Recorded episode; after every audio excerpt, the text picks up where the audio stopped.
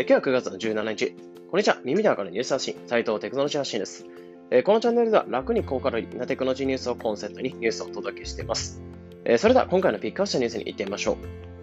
えリアルとデジタル、テスラ社と NFT アートで物々交換というニュースについて解説したいと思います。ニュースとしては、アメリカでリアルとデジタルの物々交換というのが行われたというところでニュースになってました。ま、それが、え、リアルなもの、まあ、車、実際の車とデジタルなもの、NFT アートとの交換になってますね。でこれってこの交換というのは、えー、テスラ社の、テスラ社製の、えー、ロードスターという車と、山田氏が描かれた NFT アートの交換になってます。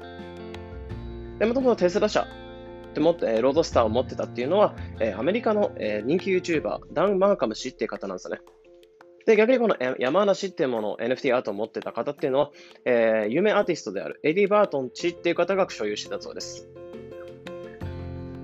で、このテスラ社、えー、ロードスターっていうのは、もともと約25万ドルの価値があるそうで、一方、えー、NFT アート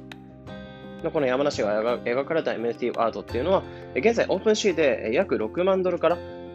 1万個限定で販売されているそうですね。なので、25万ドルの車と、えー、6万ドルの NFT アート、デジタルのものが交換されたって感じですね。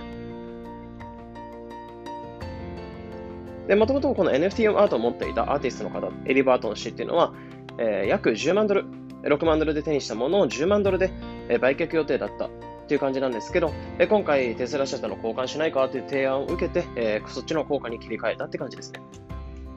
で、また、えー、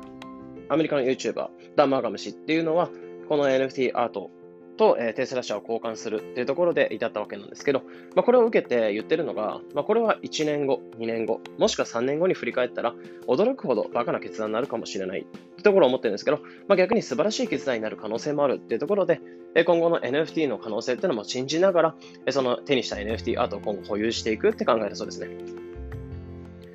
まあ、ニュースを受けて思うのは、NFT アートっていうのは唯一無二のトークンが発行できる、まあ、トークンを手にするってところなので、まあ、もちろん今 NFT アートってところで話したんですけど、NFT って、まあ、多分いろんな分野っていうのはこれから発展していくのかなと思うんですよね。結局その NFT ってものが生まれたことで唯一無二の、えー、アートとか、あとは、まあ、今後多分相性いいのかなと思うのが免許証だったりとか、キャッシュカードだったりとか、まあ、改ざんができないようなもの、改ざんしてされてはダメなようなもの、そういったものが NFT と組み合わさってくるのかなと思うんですけど、まあ、こういった NFT というものが生まれたことで、今までリアルのものが価値あったんですけど、逆にデジタルのものが価値なかったと思うんですけど、まあ、そういったリアルとデジタルの価値っていうのが、まあ、匹敵す匹敵する、ま、逆にそれ以上になってくる可能性もあるんじゃないかなっていうところで、新しい可能性を生んでくれたなっていうところを思ってます。だから例えば、これからで言えば、まあ、リアルなもの、今まで価値があったものとかで言うと、まあ、ブランドもんとか、例えば例えていくと、まあ、例えばロレックスの時計持ってましたとか、あとはルイ・ヴィトンの財布持ってましたとか、あとはグ,、えー、グッチのなんかそのカバンを持ってましたとか、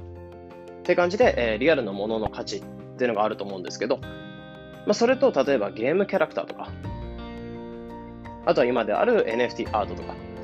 って感じで、今まではただの絵とか、ただのキャラクターっていう存在だったんですけど、まあ、そういったリアルのもの、えロレックスの時計と、例えば NFT アートが交換されるみたいな、絵が交換されるみたいな。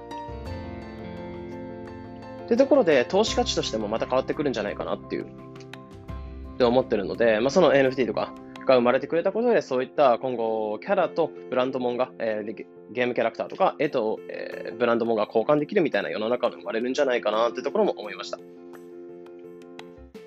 いうところで今回はリアルとデジタル、えー、別々交換したというところでニュースに解説しました。まあ、このような形でこのチャンネルではテクノロジーニュースというのを深掘りして、できるだけ分かりやすくお伝えしています。日々の情報収集にお役立てください。また、無料 LINE アット、ピックニュースというサービスを運営します。ま、普段のニュースっていうのはもちろん、有料コンテンツを無料で手に入る特典っていうのあります。もしこれを聞いていて、まだ登録がって方がいたら、ぜひ概要欄のリンクから無料メンバー登録っていうのを待ってます。それでは、良い一日を。